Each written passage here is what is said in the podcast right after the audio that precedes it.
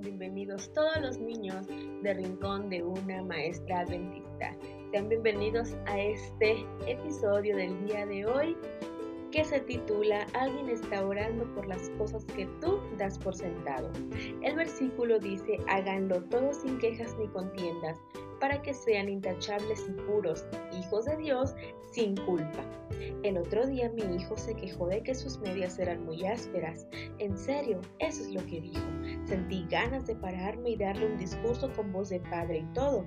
Oye, hijo, no quiero escuchar ninguna queja porque vives como un rey. Hablemos sobre la instalación sanitaria dentro de la casa.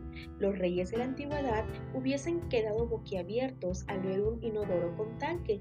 Ellos no más que un ciervo con una pala, nada de agua corriente y ningún jabón líquido con aroma a hadas del bosque. Los reyes ni se podían imaginar bañándose todos los días. Lo máximo que podían esperar eran que las bacterias que causaban olor hoy se alimentaran de las bacterias que habían causado olor ayer. Y no quiero escuchar que te quejes nunca por la comida.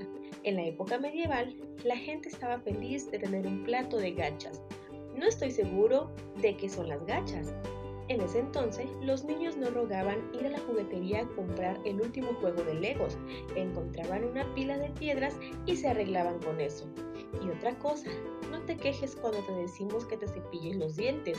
Deberías estar agradecido de que tu papá tiene cobertura médica para dentistas.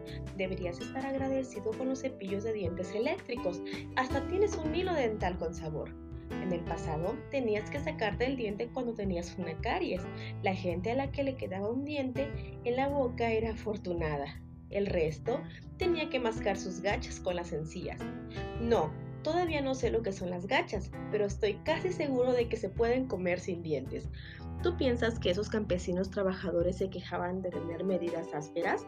Por supuesto que no. Tenían ropa interior de lana, sin dibujitos de personajes de Disney, y estaban agradecidos. Tú también debías estar agradecido. En realidad no lo dije, pero tenía ganas. Vemos aquí cómo este papá le da una lección a su hijo.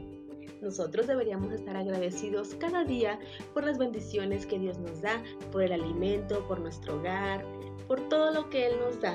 Así que siempre agradece por lo que tienes. Que tengas un excelente domingo. Dios te bendiga.